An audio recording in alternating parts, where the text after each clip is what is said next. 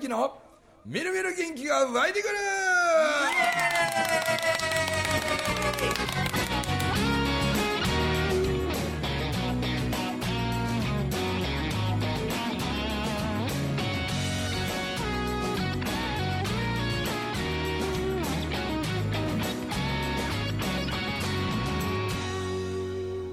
はいおはようございます。おはようございます。おはようございます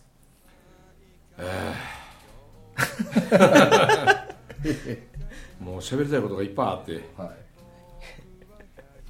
い。これだからねあの、はい。その五円紬大学のこう修了式が、はい。えー仙台校とねついあのこの間松山校愛はい。媛松山校とかね、はい。い、ろいろあって。まあでも東北のあれは3月11日のね、はい。うん、しかも12年目やから、まあいわば13回忌、はい。ああそっか。で石巻であったんですよね。そう、ん。女川です女川でねは旅館貸し切りで。はい。で紬五円紬の仙台校の最終講義っていうのは前まではもうちょっと仙台市に近い、うん。あのあるまあ温泉街の、はいはいそうですね。ホテルをね、、はい。つも使わせてもいらってて。秋のとこですよね。毎年めっちゃ他の泊まってるお客さんからクレームが来て ついに去年もう五円紬大学の卒業式は勘弁してくださいみたいに軽く出禁食らいましてですね、はい。まあ、それを反省を踏まえて今回は、えー宿泊施設貸し切りというはいはい貸し切り。貸し切りでやったけど。何人ぐらい来てたんですか？120 20おくらいはすごいですねやっぱり。はい。全国からいね、うん。岡山がえ岡山が。岡山だけ、岡山からだけで24人です。ねああ言ってましたわ行ったみたいはい。すごいですね。え。みんなではい。で翌日はみんなあの石巻えー気仙沼ので伝承館っつって、はいはいはいはい。津波のあの時の建物とかのもう中に車突っはい。込んでるとか、もういろいろね瓦礫がまだそのまんまのやつ残してあるああいうところとか、はい。ああいうのをいろいろ何何組かで分散してねそうですみんなねいてたよね、はい。ちょうどその時間2月2時16分じゃあ46分は、い。やそう女川のもう目の前海やったから、はみんな海の方向かってあのちょうどね地元のラジオをちょっと大きく流してたら、あのうんちょうどその瞬間からサイレンが鳴って、うん。で1分間の黙祷みたいな。でその前にまあ五円紬のみんなももう被災してる人いっぱいおるから、はいで僕の時はこうこうこんな状況で、でも絶対父親が死んでると思ってたみたいなとか、でななんか2日かけて山道を乗り越え乗り越えしながら家族を探しに行ったとかね、はいなんかそういう生々しい話いろいろ聞いて、で黙祷みたいに、はい。してそうそう で、まあ、そのね2時46分になるまでに、まあ、僕の一人喋りみたいな時間もあって、うん。で休憩と同時にその海の見えるところに移動して、でした後にあのーまあ今回の仙台は6期やったんやかなあれ、えーそうですねロッキーですね。はい。仙台6期はあの4講義5講義の講師陣の中に東野が入ってなかったんで、はいはいで東野もちょうどその修了式だけ、遊びがてらに来ててね。あそうなんですね。で東野の話を皆さん聞いてないから、その黙祷の後にえーちょっと東野のミニ講座でもやりましょうみたいな話だったんですよ、はいその黙祷を捧げてみんな涙涙みたいになって、したその直後にあいつあのゴールデンパインマンに あれで出てくるあの時はひもうこの何年かであんなにビビビってる東野初めて見ましたよね。これやめた方がええんちゃいますかねみたいな「いけ。お前が出れる雰囲気は作っといたのによ」って。へけどあれも夜夜中までやったなまた夜な中まででしたね。あれ結構遅かったんじゃないですか遅か。った 1, 時えぐらい。そんな遅までやってたんや。はい、までは多分飲ん1時？部屋あの別の部屋で部屋多分飲みでな。1時ぐらいじゃなかったでしたっけ？もっと遅かったよ。2時ぐらいですか？俺2時ぐらいやったと思う。まあでもあんまもう記憶が定かじゃないね。そうですね。2時ぐらいです。ほぼ2時ぐらいです。また記憶喪失になってあ出た。なんか一部屋ずつ、まあ、女性の部屋は入らなかったけどあ男の部屋一部屋ずつ入ってね。ほんで主要なやつの鼻にプシュって指入れて。ほらみんな爆睡してるから、パカって指入れられたらでも一瞬で何が起こったんやろうっていうねパニックになった顔で僕の顔をじーっと見つめながらあれ？何これみたいな顔してる。でそのまま僕はもうスーッと部屋から出てで次の日に昨日夜中に僕の鼻に指入れましたとか言ったら56人言われて「えー覚えてる?」言ったらもうあれがもう夢だったのか現実だったのかがなんか分からんかったんや言うてねなんか、え15人ぐらい鼻指入れたか。らなんでかあんな酔っ払ってくるとあんなことするんですよ、ね、でもそれ貸し切りならではやんね。そうですね。うん。甲子園に誰が行ってたの？甲子園は、えー東野さんとあのバタさんです。あはいはいはい。そうだね。行きたかったな。いやまあ、あれあれでね面白かったな、うん。でその時も、あの WBC の一次予選でそうかそうかそれ僕野球ね WBC もめちゃくちゃ気になってる方で11日ってどこでしたっけ、えっと韓国でしたっけ？韓国戦が10日、10日あ。うん、でも10日の前の日は、はい。それこそ尾形の明ちゃんとこへ、はいはい。あの石巻の、はいはい。で入って酵素風呂入ってくれいう話で。で酵素風呂入また入れてもうてで全身のマッサージトリートメントみたいなのしてもうて俺でもう汗バンバンかいた。あでその後明ちゃんとこのうちであの牡蠣パーティーややあのをあのもてなしてくれたんですよ、で牡蠣プリプリのいっぱいな、は食わしてもうて何がうまかったってあのホヤ貝の蒸しホヤもめっちゃ美味しかったし、だからマグロのあのええとこ中トロみたいなところもなんか用意しといてくれてあとあのアナゴのでうまいやつあったな、うん、ほいで結局明ちゃんのところで韓国戦ははい。みんなでワイワイ言いながら見て でで翌日のあのオーストラリア戦かな。オーストラリア戦なんですかね。うん、はあの11日当日やったから、はい。で僕は本当は懇親会の時とかもタブレットで見ようかなと思って、はいはいはい。それで電池なくなるとあかんからと思ってあのこの持ち歩きのはい。モバッテリー,、バイルバッテリー。うんはい。はいモバイルバッテリーっていうの、はい。あれをコンビニで3600円かなんかで買うたんですよ。そうやけど、WBC を見ようとすらもう思い浮かびもせんぐらいあなんかあはあ。の懇親会面白くて、はいはい。でつくつくづく思ったんですよ、はあ俺やっぱ紬好きなんやなと思ってね。なんか WBC もどうでもええわ思うぐらいになんかあのみんなとワイワイ騒いで、ええいいっすよね。で最終のどこどこやった？オラオランダやったか？チェコ？あチェコやったかな？あれは一人で見とったんですよ。ええ。大阪で。はいはいはい。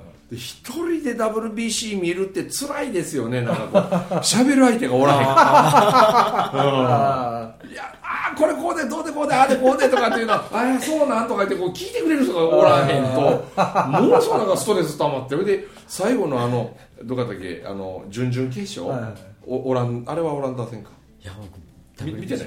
全然わかんないです。あららら。あの準々決勝のね、あのあの時は東京にいたんでちょっとあのなりちゃんとかあの前の主催のみのるちゃんとか、う準決勝はイタリアですわ。あイタリアイタリア、うん。あイタリアイタリアイタリア、うん。でごめんやけど、一緒に WBC 見てくれへん？っ てなりちゃんに。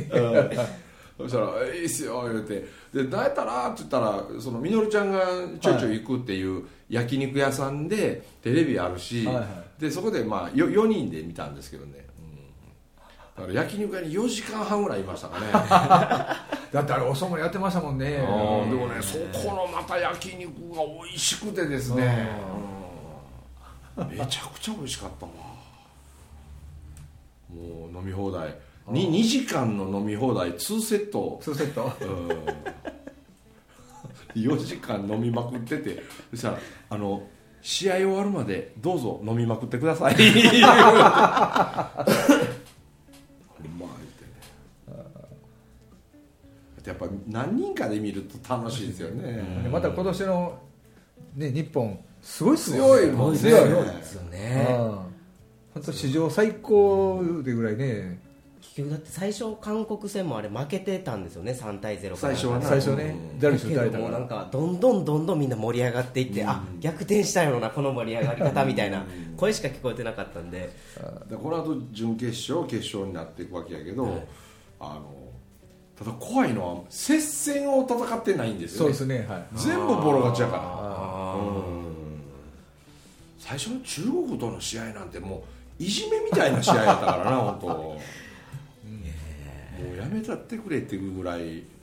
ねけど大谷翔平はすごいですね。そうですね、これは今回のこの日本の強さはやっぱり大谷君がいてるっていうこと自体もなんかこうみんなのこうモチベーションとかそういうのも上がってますよそうだね。よまあそれはもう間違いなくやろうな、ですよね。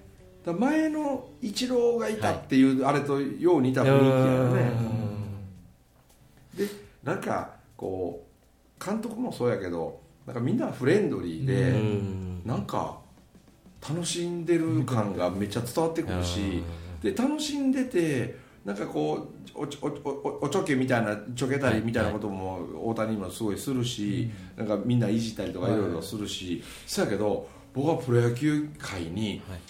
あこれぞまさに皇帝後の刺激やと思うんやけど、大谷翔平君って例えば飲みに行こうぜとか、うん。だってちょっと前までプロ野球選手っつったらやっぱまあ言うても勝負の世界はい。で切ってはったのをね、うん。で成績上がらんかったら、ね、それこそ来年の年俸に直結してくるわけですし、ねちょっと油断してたらレギュラー取られてまうとかっていう、でそういう世界にいるから逆にこの頑張るっていう時間と、例えばその遊ぶみたいな時間っていうかなでそういうギャップもあって、すると、まあ、生理学的なもんかなんか分からへんけど昔のプロ野球選手だって例えば甲子園で終わったら大阪の新地でドーンってどっちゃ騒ぎしてとかみたいな,、なんかそういうイメージ強かったけどあんまりそんなんしてたら最近バッシングじゃないですか。でもそんなことをするなと言わなくても大谷翔平って飲みに行くなんてのこと一切しないでしょ、一切しない、うん。だから野球以外のことに興味がないんよね。うん。だから飲みにちょっと行ったりとかしてで帰ってきたらえこの時間になんでトレーニングルーム電気ついてんねやろと思ったら大谷一人でトレーニングしてたりとか。そんなんを見ると同じプロ野球選手として俺らは遊んでる間に彼はこんなことやってるから世界トッププレーヤーになってんちゃうかって。はいはいはい。だからお前ら飲みに行ってる場合じゃねえだろうって言われなくても もっと輝かしい姿を見ることによって俺もっと時間を有効活用しようというふうに自分で考えて思うようになった野球選手今めっちゃ増えたと思う本当ですね。でもこれぞまさに肯定的指導ですよね。うん。それをするなあれをするなじゃなくて、あもっと時間有効活用してもっとものの捉え方をこう変えれば、もしかすると自分の中にすごく大きな成長がこうあるんじゃないかっていうふうなねワクワク感を与えながら何も言葉を発していないのにな、ほんまですねええ手本ですもんね。え。あの彼が与えてる影響はすごいですよ。そうですよね。ふみちゃんとよう似てますやん。えっと何がですか？いや彼何か言うて言うてますけど服にも興味ないし車にも興味ないし恋愛も全然興味ないってあ言ってましたもんね。ね一番興味あるもんなんですかって野球言ってましたもんね。でまだまだもっとホームラン打ちたいしまだまだもっとあの球速伸ばしたいことにしかなんか興味ないって言ってましたもんねインタビューダルビッシュがまだまだ伸びしろあるっつってましたよ。でねえ。ああすごいっすね。大谷はまだまだ伸びるっつってね。両方あ。るからすごいですよねそれも。ねそう考えたら僕かってほんまある意味そうかもしれませんよ、なんかそのうまあ一人で公演って言うてやる分には、なんかひ一人のワンマンショーみたいなもんやから、あの好きなようにね、はい。話して空気読んであこれを伝えたらこの高校生たちに響くかなとか、瞬時瞬時考えてなんかやってっていうのはまあまあそういうのはあの一人のことやから、うん。そのあんま考えんでいいんですけど、あのそれこそ友樹の弟さんがな、主催してくれた3月4日の,、はいはいはい。その蔡良平君と、うーで司会があのディズニーのあのはい。香取孝香取信君で香取君があの例えばあのおかんの代を「お前はい。おちょ歌いに来てくれ」っちなこと言って、はしたりそしたらあのなんか輪っかんっていうね、はい。はい。はい。はい。彼とか、まあ、東野とか、気ぃ付いたらなんか何人もステージに 上げてなんかこう台本にはない路線にこうなっていって、でこう僕が、まあ、一番年も上なのもあるし、やっぱりそそういうこうステージ歴みたいなものもまあ長いのもあるから、なんかこういい振り振りであり場の作りみたいなのはい友樹がそれやたら感心してくれるんですよ。あ すごかったんですよね。そのトークセッションみたいな質疑応答みたいな時間ではあったんですけど、それをこう質問されたことに対してそれぞれこう舞台に立たれてるこう方たちがこう答えてくれるみたいな感じだったんですけど、まあ、あれはもうなんて説明していいのかもう聞いてくださいとしか言え言いよう言いようがないぐらいなんですけど ここ一人一人が答えてくれるわけじゃないですか、それを聞いた上で文明さんがこう最後に言う言葉が全員のこう蔡さんが言ったことであったり香取さんが言ったことであったりとかをうまいことこう拾いながら次につなげるバトンの渡し方がすごいなって思ってなんかこうあの時にこう男の子がうんお母さんが死ねってお子供と一緒に来てる、えーお母さんが質問があるっていうことで、まあ、死ねっていう言葉を子供がよく言うんですみたいな、うん。それを直すにはどうしたらいいですかっていう質問をしたんですよね、はいはいはい。でちょっとこの子はって横におるんですよ、はいはい。で中学2年生ぐらいでね、でこの子はあの要するにダメだみたいな感じでな、でその兄弟たちにも死ねみたいなことを平気で言うし、それしてちょっとなんか発達障害みたいなところがちょっとあってとか、でこの子はもうほんまポンコツなんだみたいなね、うん。でそんなことを質問の中にそういう言葉を入れながらこう言う言ったんですよ、で横におるんですよその男の子、でも俺なんかからしたら中学2年生なんかやったらまあ言うたら反抗期真っ只中みたいなもんやないですか。うで反抗期真っ只中みたいなのがおかんについてねうん。一緒に来てくれてるだけでも十分っすわ。本当は喜んでほしいなと思うのにみんなの前でこの子ダメだみたいな話するから僕はあここは俺が汚れ役やなと思ったんで、はいはい。お母さんそんな公開処刑みたいなことやめてって言うたんですよ、ね、この子ねあんたについてきただけでも俺もうめっちゃええ子やと思いますよ言うて、うん。ね、でこんな大勢の前でダメ出し黒て普通やったらもう立ち上がってこの、ね、会場から出ていきそうなもんでしょって。うん。でも今も横に座っていてくれてるやないですかって。でここは俺が汚れやなと思ったんで、はいね、お母さんそんな公開処刑みたいなことするもんやない言うてちょっとちょっときつめに言うたんですよ、だけどあその後にあのおかんの台に僕ははいちょっと前からペッと振ったんですよ、はい。だから台が僕の気持ちを汲んでくれたんで、はい。そこでアカペラでそのお前はお前のまんまで大丈夫やっていう歌をね、はい。近くへ近づいていってアカペラでね、はい。名前を呼びながらねそれでもお前は大丈夫やっていうこう歌を大が歌ってくれたんですよ、ね。えーいいなあ。うん。でそれはその子のためだけに頑張ったんです、はいはい。うん、だけどそれでまあ言ったらちょっと僕は毒吐いたんですけどなんか大の歌のおかげでこうなんか調和が取れたというかな、あなんかこうあの時にまずこの中学2年生の男の子を守ったって文明さんが守ったっていうの多分会場の中にいてる人たちもめちゃくちゃ気づいたと思う。んですよ、はいはいはい。すごいこう守ったなって、でもお母さんのこともこう違うやんって守りながらでもお母さんのこともちゃんと守って、うん。大丈夫やっていうワードを使いながらああの大ちゃんの歌詞にあるワードをポンポンポンポンって言って「大どうや?」ってうん。振って、いやもうこれ言われたら歌詞ですやんかって歌ったんですよね。あすごいなと思ってもうそれでもう一気にみんながもううわーって感動してで最後の最後にこう、まあ、この回が終わりですっていうような時にもこう最後にサイさんのこととか香取さんのこととかこうそれぞれの人のいいところをこうん。うバーって言いながら今回のこの主催がこういう気持ちでやってくれたんやっていううちの親に次バトンをこうやってくれたのがもうすごいありがたいなと思ってこれをできるってすごいなって。あれはなんかもう僕もう自分でねめちゃくちゃなんか頭回転してて すっごい集中力が上がってて、で、えー、しまいのしまいまでな、はい。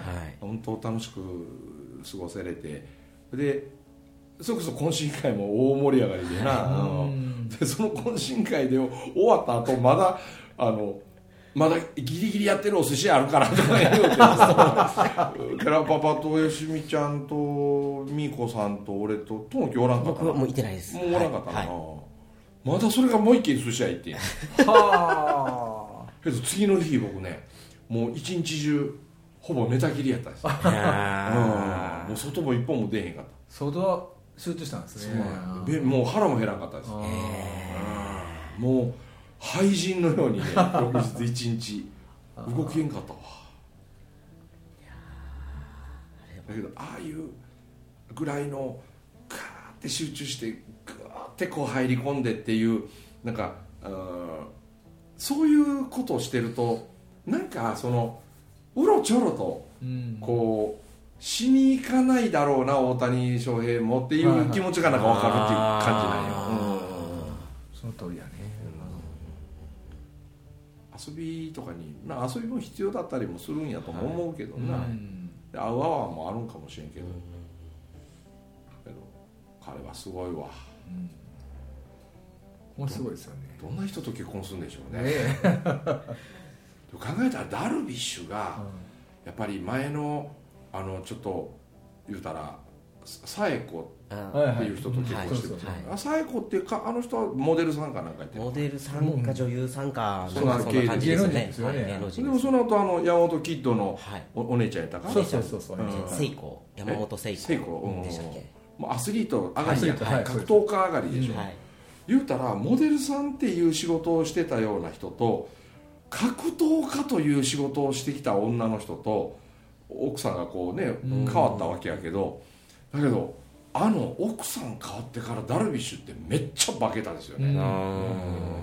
なんで綺麗とかべっぴんさんとか連れて歩いててどうだとかみたいなことよりこう突き詰めていくことをやるうーなんか連中はそのその奥さんになる人のなんかこう大事なポイントがあるんちゃうかなって思いますよね。あさん変わってからダルビッシュってめもうあの誰やっけあの原さんも中畑とかもう昔のダルビッシュを知ってる人らがテレビでやたら言いますよ、ね、ダルビッシュがもうめっちゃ変わった。はい。って本当昔は本当やんちゃ坊主やったみたいなあれがほんまにやんちゃみたいだったですね。本当にやんちゃやったんでしょ？めっちゃ本当にやんちゃですもんね大阪でダルビッシュ受け入れてくれる高校なかったらしいじゃないですか。中学時代もうと突き抜けたぐらいのか体格と、はいあのスピードのあるボール投げれて、はい。ほんでもう大阪でダルビッシュ受け入れてくれる学校なくて、ほんでまあ強豪校でなんとかみたいな。けど仙台育英ももういらんって言ったの。へほんで仙台育英にさえ乗り越えれたら甲子園出れるっていうふうに思ってる東北高校が、ダルビッシュの出す条件全部飲み込んでするからうち来てくれって言ってほんでやっと東北高校、うん。けどまあその、まあ、東北高校じゃないけどその近隣の高校の野球部の監督にちらっと僕聞いたことあるけど、うん。あのなんかもう待遇がみんなと高校時代から違うたらしい。あみんなはマイクロバス乗って試合行く、はいでもダルビッシュはタクシー。で来るみたいなはでみんなはもう雑魚寝みたいな民宿とか旅館とかあんなところで泊まるけど、ダルビッシュだけは個室のあるホテルみたいな。へで試合中も5回6回ぐらいにフラッとタクシーで来てちょっと肩慣らしだけしようかなって言って10球ぐらい投げたらもう帰るわ言うてピはあ。ャッと帰ってたりとか。なんだあいつみたいな。でもそれも全部ひっくるめてダルビッシュを受け入れるっていうことで彼は東北高校だからもう高飛車にならなおかしいですよね。おかしいおかしい。そんだけ高校からちやほやされてて。だけどがおかげで東北高校は甲子園行ったんですからね。うん本当ですわ。現実でもプロ入ってバキンっておられるかっつったら栗山監督でしたからね。そうやな栗山さんやったもんね。うん日ハム上がりが多いですよね。うんそうですね。監督も栗山さん日ハム上がり、ダルビッシュも大谷大谷翔平も、で2番で大活躍してるあの近藤近藤はいはいうんあれも日ハムだし、ね、あの子すごいですね今度もね。そんな背高くないでしょ。170ぐらいで。おおもう出塁率がすごいですすよごいですね、はい。もうフォアボール職人ぐらい。うん。まあそのこ細かなねあの時のあのワンプレーあのワンプレーみたいな話出すともうこれ明日の朝まで だって1番から6番まで4番バッター見たばっかりですもんね。ねえ。すごいわ。すごいすごいだけどこの後のね、うんメキシコとか、うん。うん、アメリカとかももしかするとキューバとかに当たるのかもしれんしもうほぼレギュラー全部メジャーでしょ？うはねほぼ全部メジャーリーガーやから。そう見たら日本はバッターで言うたら大谷しかおらへんわけやから、もうそうですわ、吉田正尚はまだメジャーでやってないからさ、はい。そうですよね、うん。今からですもんね。今からですからで鈴木誠也が怪我でね。そうですああそうですね。期待したから。だからあの吉田正尚で5年契約で123億かなんかでまあ、年俸で言うたら20億ですよね、はいだけど佐々木朗希のピッチングを見に30球団メジャーから、はい。30球団佐々木朗希見に来てんのスカウトが。へここで一つの球団の人言ってましたよ。もう佐々木絶対取りたいと。佐々木取るためにうちの球団400億円積む用意ができてるって言うと。400億やで。ね桁が。桁が。ああ400球団変えるやないですか。ほんまですね。行って5年プレーして帰ってきてねえ。あ阪神買うた方がええんちゃうかすげえな。えこれ400億ってどこに入るんですか？この契約金っていうのは半分ぐらいは税金持ってかれますよね。球団に入るのか佐々木朗希に入るあ佐々木朗希に入るんですか。えそれはその FA 権を行使するかせえへんかとか、はい。そういうのにもよるんでうん。あの球団にも結構入るんちゃうかな、うん。ですよね。そうですよね。全部が全部ってわけじじゃないですよねあれはねもらう前からなんか節税対策しとかんかったら 税金ボカーン持ってかれる、桁が変わってきましたね。年俸の確かに。昔はもっと低かったですね。だって落合さんでもね何億でんすげえ言われてた時代やったから。初めて億超えたん落合ちゃうんですか落合さんですよねへえ1億言うてたけどさ400億ですか100億ですよえ1億から400億400倍。すごいね。すごいですね。今国内やったら菅野とか柳田ソフトバンクの柳田とかあこらが6億とかぐらいでい一番上の方かなあそうなんですか。一番上で6億ぐらいなんです6かメジャーってそう思ったらすすごいですね。ごいすごいよ。桁が全然、50億60億とかぞろぞろおるから。そうそう。あのあれ何でしたっけ？160出してたの？チャップマン、うん。あれライフ契約してますもんね。あ死ぬまでそこの球団の関係するからっていうことで何百億ドーンって。そうです。わあだけどそのスーパースターがはい。こう礼儀正しくてゴミ拾ってね、そうそうああいうところが日本の選手はすごいなって思うんでねね応援しましょう。はい、はい。はい、ということでお届けしました中村文明とともきとビリーでございました。どうもありがとうございました。ありがとうございました。